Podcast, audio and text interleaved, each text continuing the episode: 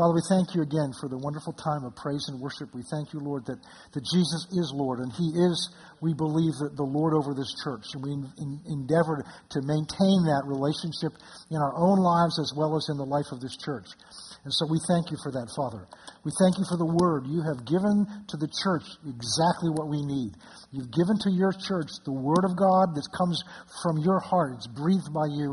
And we've given us your spirit to make this word alive in our hearts. He is the teacher, the helper. He is the author of this word. And so we're looking to him tonight to do just that, to take the words of this book, the spiritual words of God, the spirit and life, and to breathe them into our hearts, exactly what each one of us needs to hear tonight. And we thank you in advance for that. In Jesus' name, amen. Open your Bibles with the book of James. If you weren't here last Wednesday night, what we're going to do for just a little while at the beginning of this year is on Wednesday nights is this is called a Bible study, so we're going to study the Bible together. We're going to go through the book of James.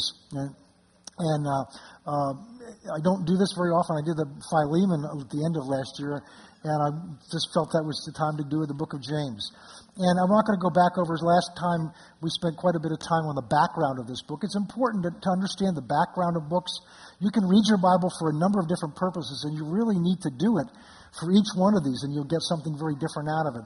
It's, it's wonderful to read the Bible just to get acquainted with what's in it. What's in John, what's in James, what's in Matthew, Mark, and Luke, what's in 1st and 2nd Peter, what's in those books. It's also good to study them.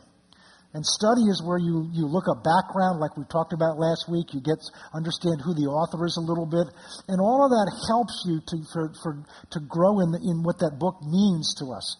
But then there's a time to use it for devotional purposes, where you open the Bible and and you, and you know I hope you don't do what a lot of I won't say I hope you don't do, but a lot of Christians just open the Bible to wherever it happens to fall, and and then start reading there. The problem is the, the center of, of both books is not necessarily a good place to start if you're not acquainted with the Bible.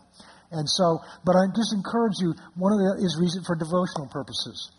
And another is, is just to, to, to, to, meditate on it, which is very important. And we'll talk about that later on. So we're going to do kind of a Bible study on the book of James to get you an idea of, of why it was written, what's in there, and then we'll trust the Spirit of God each night to take something and show us something, which is what happened last time. We only didn't get out of verse 2. And, uh, uh, but just quickly by way of background, uh, the book is written most likely by the half brother of Jesus. And, um, and we talked about the variations of that, but most likely that's who it is. It was written to Hebrew believers, Hebrew Christians, Jews that had gotten saved. And in the first century, there was a tremendous persecution against the church by the synagogues, by the, the, the religious leaders and as well as by the Roman government. And as a result, especially the Hebrew believers, the Jewish believers, they were scattered into other parts of the world, into, Asia Minor, which is now Turkey. Some of them went over into, into, into Greece, Macedonia, and Achaia. Some of them went up northern into Syria. Uh, and anyway, as, but when they got scattered, they got separated from the home base, which is the church at Jerusalem. That was the, the mother church, the main church, where the, where the apostles, by and large, stayed. And uh, so as they got separated from their main source uh, and their main fellowship, they began to get, be, be, drift into strange things. The book of Hebrews is also written to Jewish believers that had been scattered abroad, and it's, it's written to help them remember them, to remind them that the gospel is, is, is, a, is the doctrine of salvation by faith in what Christ did, not, and then not bring the old law back in. Because there were Judaizers out there trying to get the Jewish believers to say, well, Christianity really still Ju- Judaism with another feature added to it and it's not. It was settled in Acts chapter 15. It's not. And so that's what Hebrews is written about. But, but, but this was written to Jewish believers that were persecuted and that had scattered, but it's a very different purpose. This is not very much a doctrine. This is a very practical book. And this was written in many ways to help them deal with going through the difficult times that they were going through, the persecution. Many of these believers had lost everything. Because when they packed up and left Jerusalem, they didn't have a moving van that had, you know, that had Philippi as a destination. They left with literally whatever they could grab. And left, they fled for their lives. They lost their businesses, they lost their reputations. In some cases, they've lost family. So these are people that really have gone through it, and now they're out trying to start over again without the support of the rest of their family, spiritually or otherwise. So they're going through a very difficult time, and, and, and they're, they're sensing that there's a more difficult time coming. And so James writes this letter to them to help them deal with going through a difficult time. So we can, we can glean things out of his writing to them because we go through difficult times. And then there are just some very practical instructions that we, things in there. This is a very practical book. And I mentioned to you last week, there are a lot of similarities between the, the, the spiritual practical lessons of this and of Jesus' teaching of the Sermon on the Mount in Matthew 5 through 7. A lot of similarities in terms of dealing with people and, and, and, and, and, and changing the attitudes once we're saved and looking at other people through God's eyes and not our own eyes. And so we'll get into some of that as we get further into it. But that's what we talked about last time. And then we began to get into this first chapter and we probably won't get through it tonight because there's something really I really feel to focus on. We'll just pick up there. James, a bondservant of God and of the Lord Jesus Christ, to the twelve tribes that refers to Israel scattered abroad. My brethren, so we know they're believers. We talked about this last week, verse 2. Count it all joy when you fall into various trials so he's talking about the different trials and, and, difficulties that they were going through, and he's telling them the attitude to have towards it. And the attitude he says to have towards it is to count it all joy. And we talked about that last week. The word count there is literally an accounting term, which means you look at some fact, you look at a figure, and decide whether that's a debit or a credit. You decide what account that goes into. We talked about that last week. So it's looking at the same fact, but deciding how I'm going to treat this, what I'm going to consider it. And we may not realize it, but you have the, you have the absolute absolute sovereignty over your life as to what you dis- how you handle situations, what they mean to you. And I'll give you a great example. He was not a, a Christian, but there was a man that was one of the in the concentrate one of the concentration camps in Germany. Frankl was that his name, Steve? Yeah. Okay. And and he was he was going through the horrible suffering that they were all going through, and and all his other inmates were getting mad at their at their at their at their guards because they were being terribly mistreated. And he realized one day, wait a minute. They've taken away my property. They've taken away my family. They've taken away my goods. They've even taken away my identity because I don't have a name anymore. I got a number tattooed on my arm. But what they can't take away is my will. They can't make me hate them. So I'm going to hold on to the one thing nobody can take away from me. It's my power to decide how I'm going to react to that. And I don't remember the whole story. It's been a long time I read it. But he began to have that, just have that attitude. And so the guards began to respond to him differently because he created a different, what they would call in, in, in humanism, an aura. He created a different spirit about him, and he wasn't a believer. He just made that decision out of his own will. So if you can do that in a concentration camp, you can do it in whatever you're dealing with or I'm dealing with. So however you're reacting to whatever's going on in your life is 100% your choice. I'm not talking about the circumstances, it's how you respond to them. That's your choice. Nobody can take that away from you. God can't take it away from you. God can't make you respond a certain way because otherwise He would do it. You're the only one that can decide how you're going to respond to something good or bad, what it's going to do to you. And so, so, so the fact that we can count it all joy is up to us. So if you're not joyful in the middle of circumstances, you're not counting right. Because you can change how you count and count it all joy, and we talked about what that, when you fall into, and we talked about that last time, because you don't ever pick, choose to go into a trial. So you know what, there's a good, there's a good looking trial over there. I think I'll go into that one. No, we fall into them, and we talked last week, usually we fall into them because we're not looking where we're going. You don't fall into things and you know where you're going. When we fall into various, that word means there are many different types of trials. We're going to go on, but I'm going to come back to that word trial in a little while because that's very, very important. And, and now, how can you count it all joy? The Bible does not tell you to do things without telling you why and how. Verse 3. This is how. Knowing. So it's knowing something. And we talked about that last time. That involves this process that we've taught about many times before the process of renewing your mind.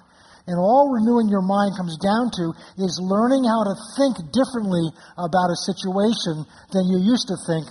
And the way you learn to think about it is the way God thinks about it according to this word. And we'll get far enough, we'll see an example of that tonight. knowing that the te- this is so this is how you've got to think knowing something the way you can count that trial all joy because it's not fun to go through a trial so it's not the natural response to a trial to say oh wow this is fun but you can do it if you understand something knowing that the testing this is what you know this is how you renew your mind if i'm going through a trial i know something according to god's word that the testing of my faith produces patience. Now, why is that going to call me to count it all joy?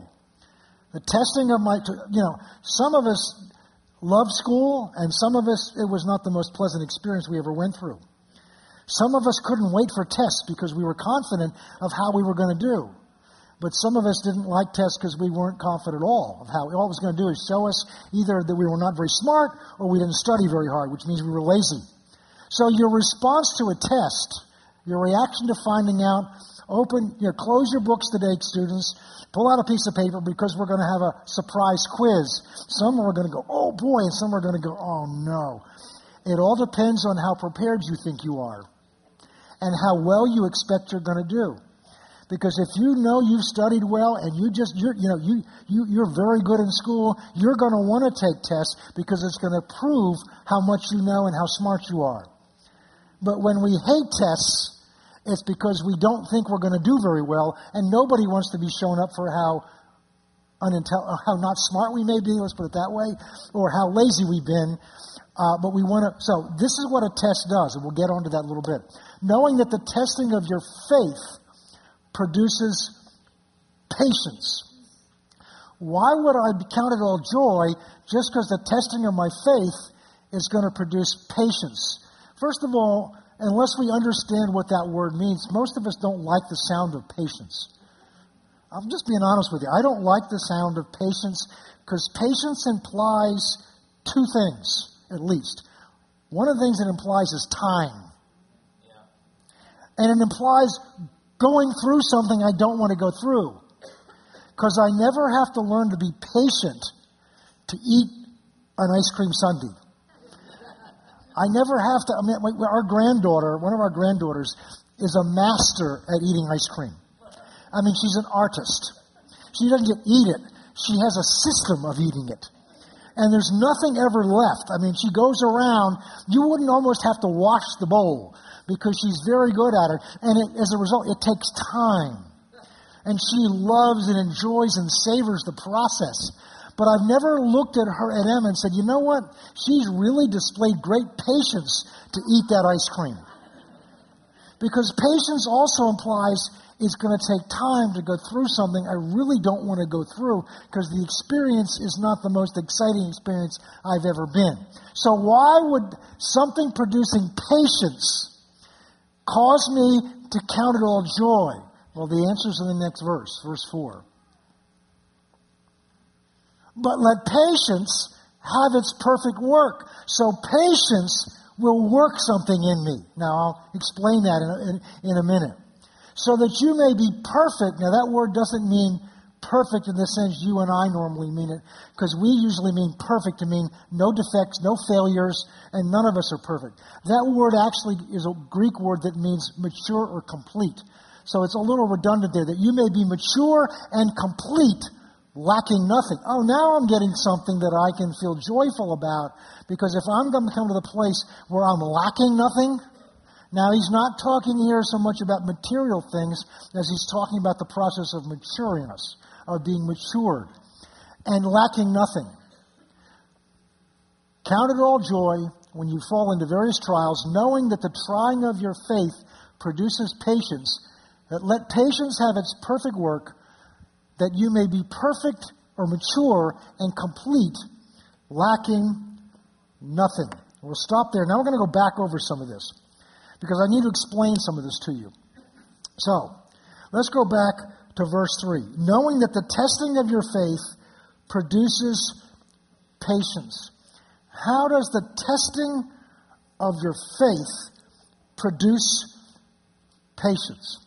Well, the word testing here is a Greek word dokimos, which really means to find out what's on the inside. It's a word that means to test to find out what something is worth, or test to find out what's on the inside, to discover what's where something or someone really is. And this is not hard to understand because if you've ever been through any kind of trial, any kind of test, whether it was a physical sickness or something like that, you'll find out where you really are. And I found out, I've shared some of this with you before. Oh, it wouldn't shock me, but I found out some things I believed in my head, I didn't really fully believe in my heart. Because you can believe something in your head and have doubt in your heart. You can also have doubt, you can also have doubt in your head and believe something in your heart. So as we'll get on with the book of James, it becomes important to recognize where am I believing this and where am I doubting something? In my head or in my heart? So the testing, the word testing there means to find out where your faith really is. To check it, to test it. Uh, when they, when they, when manufacturers produce an equipment, my father was a, my, my father was a, president of a, of a, a manufacturing company that produced relays, which were electric and electronic switches.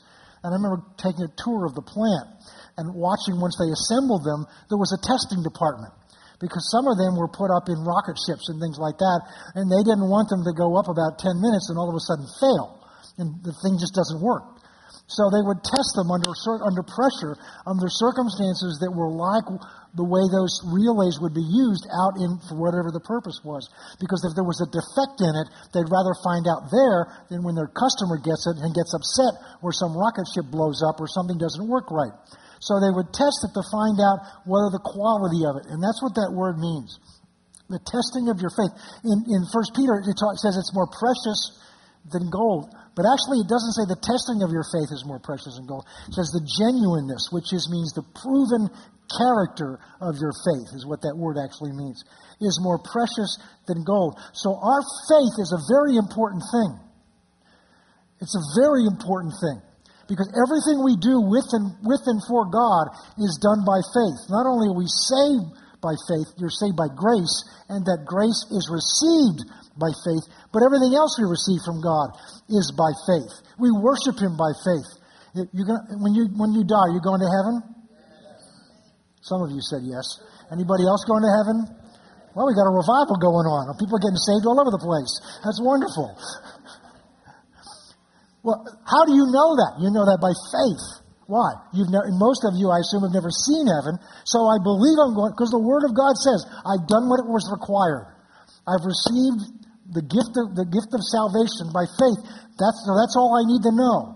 So faith is you receive your salvation by faith, but everything else by God. And we walk by faith. And what that means is we live in this world with our hope in another world because our faith is in that salvation, not in what's going to happen here. So, but, our, but you don't know where your faith really is. It's really easy to sit in a comfortable blue chair on a Wednesday night, hearing the word of faith and getting inspired and say, yes, yes, yes, I believe that.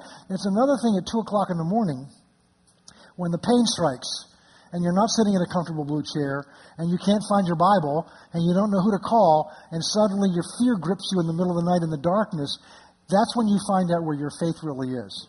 And we'll see something about that, why, that's, why it's important and how God handles that. So the testing of your faith produces patience. Now, i got to explain that. The, the, actually, the testing of your faith only produces patience if you do certain things with it. I have in my basement a set of weights. And those weights are designed to produce muscles. But having those weights in my basement didn't produce any muscles. They only produce muscles if I exert some effort with those weights. So it's what you do with your faith in the trial that produces something. It's not the trial itself. It's not the faith itself. It's the testing of your faith that produces something. So to simply go, if it was just a trial that produced patience, then we'd be the most patient people in the world. It's what you do with it, just like almost everything else in life. The trying of your faith produces patience. Now I got to explain that word a little bit, because again, in the English language, the word patience kind of implies, because words have not just a literal meaning, but they have a nuance to them. They, they have, a, they have a, a, a, a, suggested meaning that you may not immediately come to mind, but we all get that same reaction to it.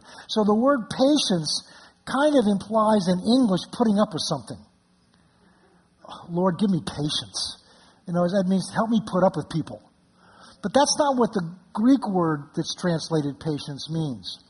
It has that feature to it, but it means much more. The, the word patience means being steadfast, not easily moved off of something. And it implies kind of a hopeful look forward. So, what this is talking about, what James is talking about, is our faith in the middle of a trial will keep us steady and strong and not easily moved away or moved off of it. Because what the devil's after you in a trial, and I'm getting a little ahead of myself, the devil's after you to try to, to try to distract you, pull you off God's course for your life, or eventually, if he can, just cause you to turn around and backslide, go backwards. That's what he wants to do. So the main purpose of your faith in your walk is to make sure you're not easily moved. And we've talked about that a little bit because the only avenue the trial has at you, because everything you go through, and this is not literally true, speaks to you. So you start getting a pain in your body, and your mind doesn't say, Oh, I just have a pain there. Eventually, your body mind tries to figure out what does that pain mean? Or you hear something. And we've talked about this before when we talked about faith. You may hear a rumor that they're going to lay people off. You don't even know that that's true but it doesn't take long for your mind to figure out, I'm going to be one of them. And if I'm one of them, I'm going to lose my job. That means I have no income. We're going to lose our house. We're going to end up in the street. And before you know it, in the space of 15, 20 minutes, especially if you talk to somebody else about it, I mean, you're going to have yourself out on Skid Row. And you don't know anything yet. We talked a lot about that with renewing their mind. Because what our mind does, our mind takes facts and tries to reason, try to make some kind of meaning out of it. And until your mind is renewed to this word, you're almost always going to be wrong. So what faith does, faith says, I see the facts, but I'm only moved by what this says. I'm only moved by what I believe. I'm not moved by what I see. I'm only moved by what the Word of God says. So I'm not moved by the circumstances. See, if I'm, if I'm unstable, I'm easily moved by the circumstances because my, what my senses are telling me has a greater authority to me than what God's Word says. And we've talked about that on, on Sundays uh, uh the, towards the end of last year. We talked about walking by faith. And so I'm not going to spend a lot of time. So that's what patience means. But verse 4, go back to verse 4 now. And let patience have its perfect work, that you may be perfect or mature, complete, lacking nothing. So, in order for God to work out in your life what He wants to work out in your life, you have to stand still enough in the middle of the circumstances so He can work it. There's a scripture in Hebrews chapter 12. We're not going to turn there. It's around verse 11, somewhere in there, where it talks about, starts in verse 5, where it says, if, God, because He's a Father and He loves us, He will correct us. And he goes through different levels of correction. And I think it's around verse 11. It is verse 11. It says, If you endure the correction as a son, if you endure the correction, then God, basically it says, if you look at it, if you, the, the, the original language, if you are willing to endure the correction, then God can correct you as he would a son. And what its implication there is when you're going through some kind of discipline, then, and, and we're not willing to sit there and, and take the discipline, what am I supposed to learn out of this? Then you're going to have to go through it again. And by the way, it says God only corrects those are His and he, that He loves. So whatever God's doing in your life, it's because He loves you. And as I've said before, He loves you where you are, but He loves you enough to not leave you where you are. And we're going to talk about what trials are as we get on with this. And uh, we may even get into some of that tonight. Okay.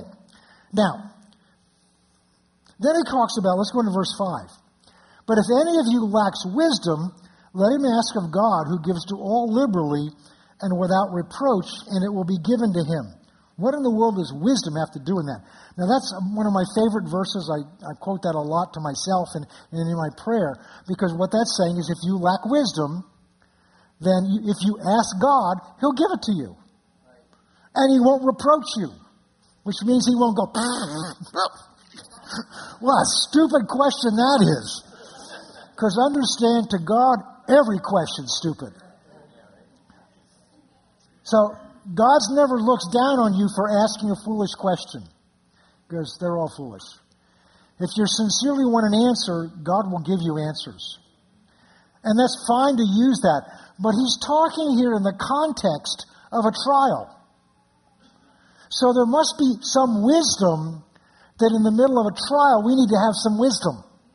Because that's the context that he's talking in. Later on he applies it to everything, but right now he's talking about wisdom in a trial. Now, I, I, I back, go back up very quickly. We're going to jump around a little bit, so I'll keep him busy back there. Verse 2 says, Count it all joy when you fall into various trials. The word trial there is a Greek word that means, that means a difficulty or a test. It's a word that means that, that, that means well let's go down. It's the same word. Now let's jump down to verse 12. Blessed is the man who endures temptation. That's the same word as trial in verse 2. Blessed is the man who endures temptation, for when he's been approved, he will receive the crown of life which the Lord has promised to those who love him. But let no one say when he's tempted, that's the same word, I'm tempted, same word by God, for God cannot be tempted by evil, nor does he tempt himself, does he himself nor does he himself tempt anyone. And then he goes on to say, and we'll look further on, he says, when if you're tempted, you're tempted and drawn away by your own desires. Now, wait a minute. This same word trial says it's good to go through the trial because it's a testing of your faith. Then it says that if you go through the temptation, if you go strong through the temptation, you're going to receive, and that's from God, a crown of life. But then it says God doesn't tempt anybody with evil. Now, wait a minute. What's all this mean? So apparently, there are trials that it's God's will that you go through. Or in a trial, it's God with you in it. And then there are other things he says you need to avoid. How do we know the difference? You need wisdom. Go back to verse 5. If any man lacks wisdom, ever get in a trial and say, What's going on here? That's lacking wisdom. Now, one of the things I found that God will not give you wisdom for I'm not saying never, because I've learned not to say that. But usually when we find ourselves or fall into a trial or some difficulty, we, the first question we have is why? Why is this happening to me? Why did this happen to so and so? I know somebody else and it didn't happen to them and they weren't living as holy a life as I am. How come this happens to me? Why did this happen to me? Why, why, why, why, why, why, why? I have found out in my own life, God very seldom tells me why.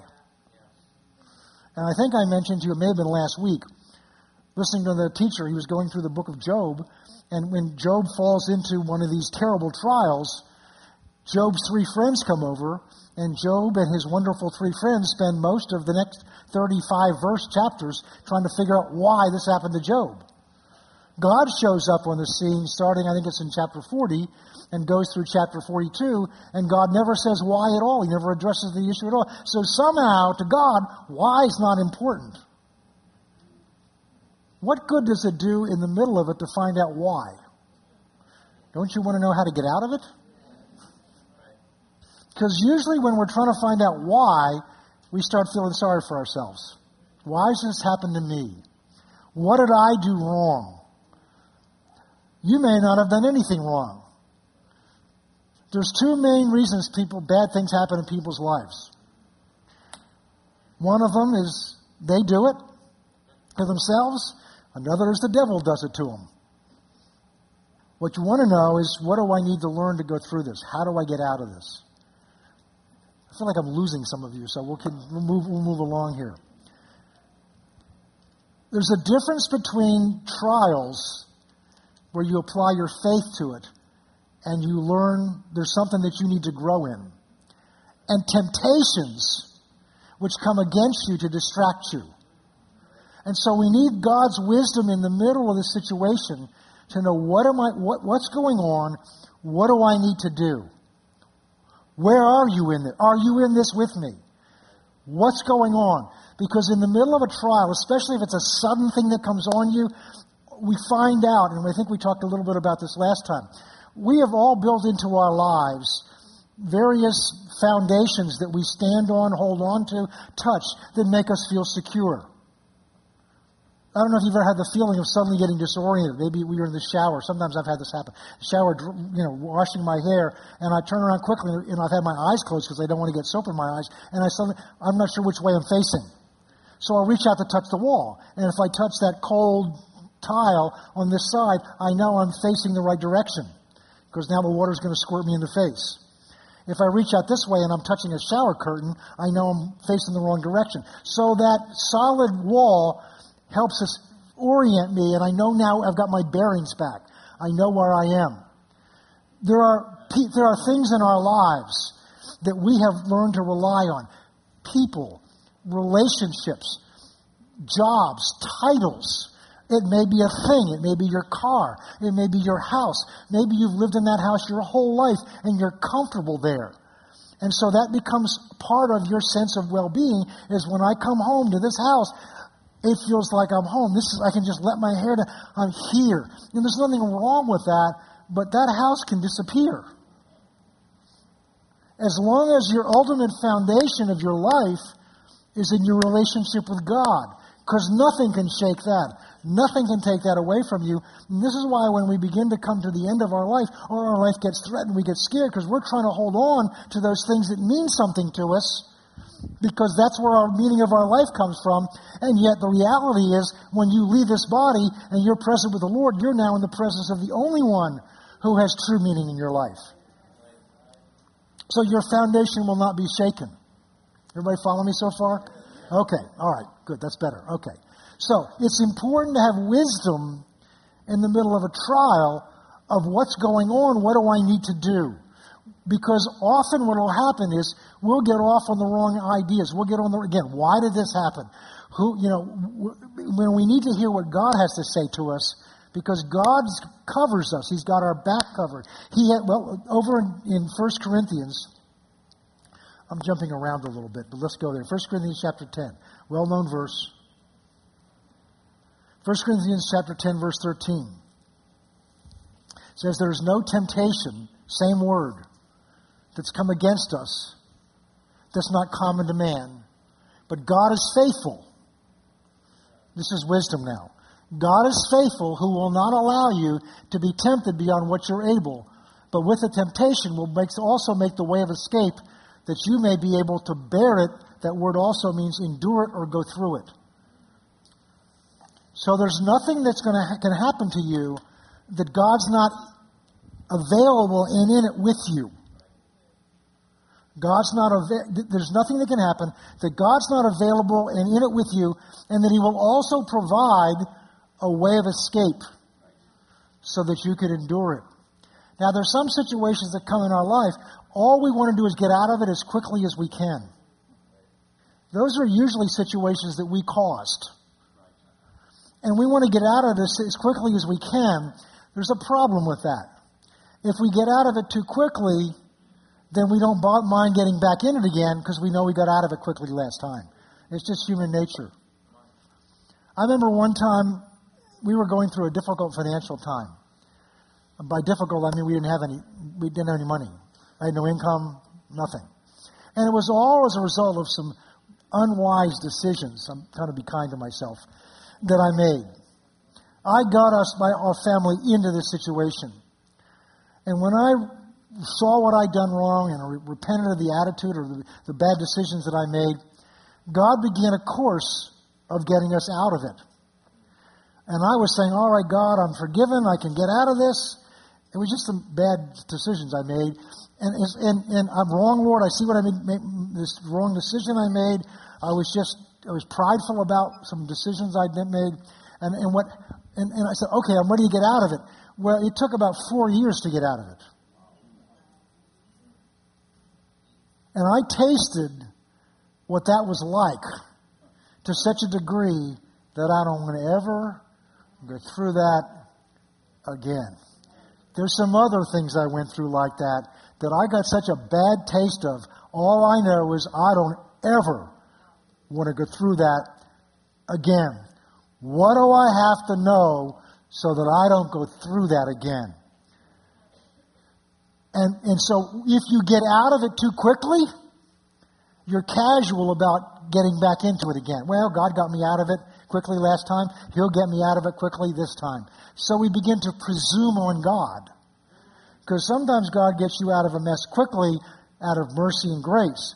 But if you turn around and do the same thing all over again, he's beginning to get realize, wait a minute, they didn't really learn much about this. Maybe they need to sit in it a little bit. So they decide, I don't want to be in this ever again, so I got to learn what it takes to not get in it again. Because God, I mean, we do this with our kids sometimes. God wants, God wants you to grow and mature. I was listening to uh, uh, somebody this today talking about growing in faith. He said, so many times people that have been walking with the Lord for a number of years get frustrated because their prayers don't seem to get answered or, or, they have people pray for them, and those prayers are, they have, you know, the pastor prays for healing, and, and, he, and they, and well, I guess they don't have anything, I didn't get it. But God expects us to grow and mature in our own faith. Things that God will do for you when you're a new Christian, God begins to expect you to grow in your faith. Well, it's Hebrews chapter 6. The writer of Hebrews says, you know, wait a minute, you ought to be teachers by now. You ought to be teachers by now. Do I have to go back over the basic essentials of faith with you? Be careful because when you're not growing, you're receding. You're, you're slipping back if you're not growing. We talked about that Sunday about if you're not, if you're rowing upstream and you stop rowing, you start going downstream. You don't just sit still. And life is like that. So, so, so God will, will allow challenges in your life. Now I'm not talking about sickness and disease because those are things Jesus bore for us. But most of the troubles we get into, we get ourselves into because we didn't listen to God, we didn't do what the Word said, or we just were headstrong about something. I can tell this is really exciting to you. All right. I was excited to teach this tonight. I don't know what's going on. Let's go back to James. So if anyone lacks wisdom, let him ask of God, who gives to all, say all. all. So you're part of all. And he gives liberally. He gives liberally. He'll give an abundance of wisdom. Then how come I don't have it? We're going to look in a minute. But in many cases, we don't have it because we're really not looking for it. Remember, Ed Cole used to teach. He said people will come and they're in a financial, difficult financial situation like I was in, and they come and they go to God, and what they're asking God for is, I need money. God, I can't pay the mortgage this month. I can't, you know, things are tight. My bills are tight. I, you know, God, I need money. And God begins to open scriptures up to you about tithing. No, I don't need tithing. I need money. You don't need the money. I need the money. and often what we're looking for is a quick fix. If I just get the money, then I'm going to be all set. But most likely, if I just get the money, I'm going to be back in the same mess later on. And so, what God often wants to give us is wisdom. Wisdom. Maybe that wisdom is the idea for a new business that will make the money.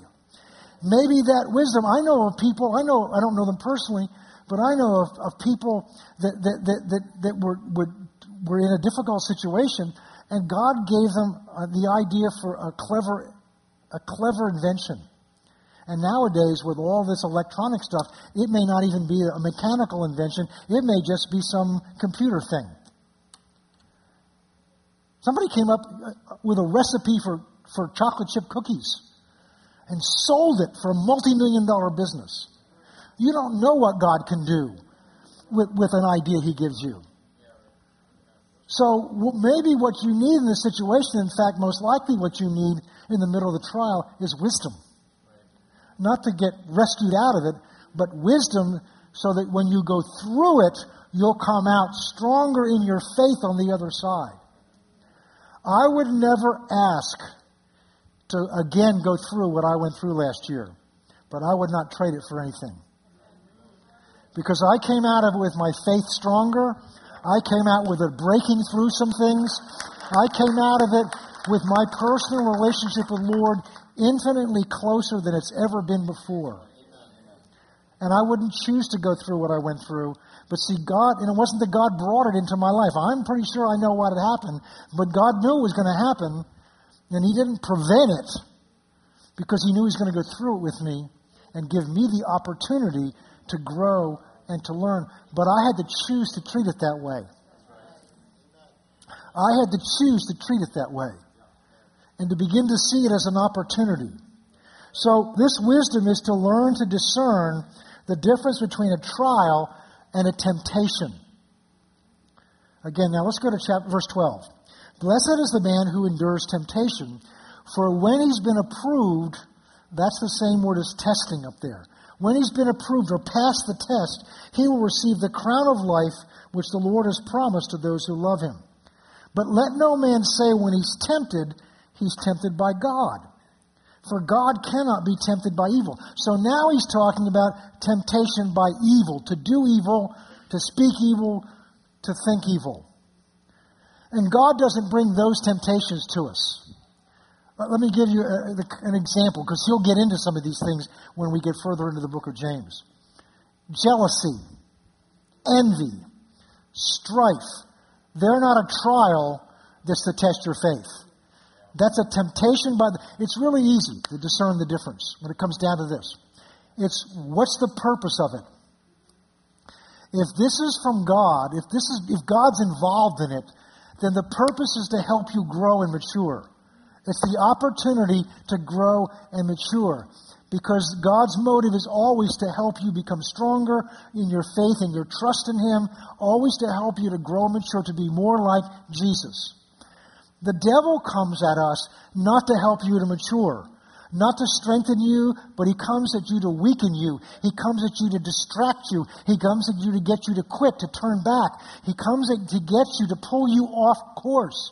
And those, the temptations that he brings, has that purpose. And now he's talking about that God does not, but the devil tempts you with evil. That chocolate sitting on our buffet, the ice cream in the freezer. Those are easy ones to recognize. But jealousy, envy, strife, these are all things he's going to talk about in very practical terms as he goes further. But he's setting the stage for it because he's helping them to understand that when something difficult comes in your life, you need to discern what's going on here. Am I being tempted to get in strife and get pulled off course by it? Here's one. Here's an experiment to run, but but you need to have your eyes open to do it. Get up tomorrow morning and determine for the rest of this week, I am just going to walk in love towards everybody, and watch what happens. You, I've had days I say, what in the world is going wrong? What is happening here? I'm asking for wisdom. What is happening here? I'm ready to take, you know, people are coming at me with all kinds of things. They're like, oh, yeah, I preached on love Sunday. That's what it is. So Satan will come. Remember what we learned before. He comes to steal the word. He comes to steal the seed. Well, he can't take it out, so he's got to distract you. And he knows each of you. He studied our flesh, helped develop some of it. He knows where your weaknesses, where your area of temptation is. You may be tempted by things that would never tempt me at all, and I may be tempted by things that would never tempt you. But He knows what they are. So those temptations are to be tempted by evil. And then He goes on to explain. Verse 14. But each one, when he's tempted, this kind of temptation, is drawn away by his own desires and enticed. So he's, this is part of the wisdom that when Satan's coming to distract you, so one of the things I ask myself, what's behind this? What's, what's this trying to get me to do? And I knew right away that although this diagnosis I got, the ultimate purpose was to kill me, I recognized that this was not a temptation of, of evil, but it, was an, it became an opportunity for me to grow. And right away, as I shared with the Spirit of God, He was right there with me. Before I walked out of the doctor's office, He spoke to me what this was about. Again, God didn't bring it to me, He didn't put that on my body, but He used this, He knew it was coming, as an opportunity for me to grow in some areas where I needed to grow because I was willing to take that attitude about it. I said, why is me? Why did this happen to me? Why did, you know, and some of those thoughts started going through my head, but I didn't let them get very far. Okay. So we're drawn away when Satan comes at us. Oh, learning to know where so when he, some, Satan comes at me, he's coming at me through desires of my flesh. And he knows your weaknesses. Maybe you're insecure. Maybe you grew up and you didn't have a good image of yourself, or maybe you just weren't, whatever caused it, whether it was at school, at home, you're just insecure. So you're, you're sensitive to how people feel, think about you. The Bible calls that the fear of man. You know, what are they going to think about me? And that leads to this sensi- oversensitivity. Well, then that's an area because that's down inside of you. It's in your th- head. It's not in your spirit. And it's not in your heart. It's in your head. It's a thinking process. We've talked about that before. Then, then, then the devil will come at you and try to bring situations across your path to use that insecurity to touch, to touch their emotions. So very often, and I've taught you this before, the devil's a deceiver. In fact, he'll go on, we'll later on, he says, do not be deceived. And a deceiver is like a con artist, which means what they make, they make you think they're after is not really what they're after. So when the devil's tempting you, whatever it looks like the issue is, that's almost never the real issue. He's trying to steal. It's very simple. James, first, uh, John 10.10. 10. He comes to steal, kill, or destroy. Nothing else. The other thing we know about him, Jesus said, he is a liar and the father of lies. So whatever he's telling you may have truth in it, but it's not the truth. And so he will tempt you. He will, and, and, but he's working on your desires. See that? But each one, when he's tempted, is drawn away. That's what the devil's after. He wants to draw you away from the course God has you on. He wants to draw you away ultimately from God. He wants to draw you away from the Spirit of God that's in you. He wants to draw you away from church. Now, you're here on Wednesday night. But you all know people, or most of you know people that used to be here regularly and you don't see them anymore. They were drawn away. And, and, and it wasn't like the devil came to him on Monday morning in a red suit with a pitchfork and say, Don't go to church anymore. Because they'd realize uh, this is the devil. Instead, what happens is he's much more subtle. They get on Facebook or they get in the, in the grocery store somewhere and they run into somebody else who hasn't coming to church anymore. And they say, Well, I haven't seen you in church anymore. Yeah, you know, I don't like the music they're playing. I'm not sure I like what that pastor's teaching. And they begin to express their discontent. The Bible says a lot about discontent. And then, you know, you're already feeling insecure, and so be, it begins to resonate a little bit with you. Yeah, you know what? I felt some of that myself. So now you start talking back and forth, and faith comes by hearing, and you begin to share your discontent, and now the discontent begins to grow inside of us as we think about it. And the more you think about it, the more thoughts are coming at you. And all it is is the devil trying to draw you away. Because the word says, forsake not the assembling together all the more as you see the end draw near. Now, is that just good advice God's giving us? Is that just, you know what? Here's a suggestion. I think it might help you in some difficult time. Don't get drawn away. Don't, and again, I'm talking to the choir this morning, I know. But don't, you know, don't, you know, don't forsake your assembling together. That's just a good suggestion. No, no, no, no. God knows the devil's techniques. He knows what the devil's really after.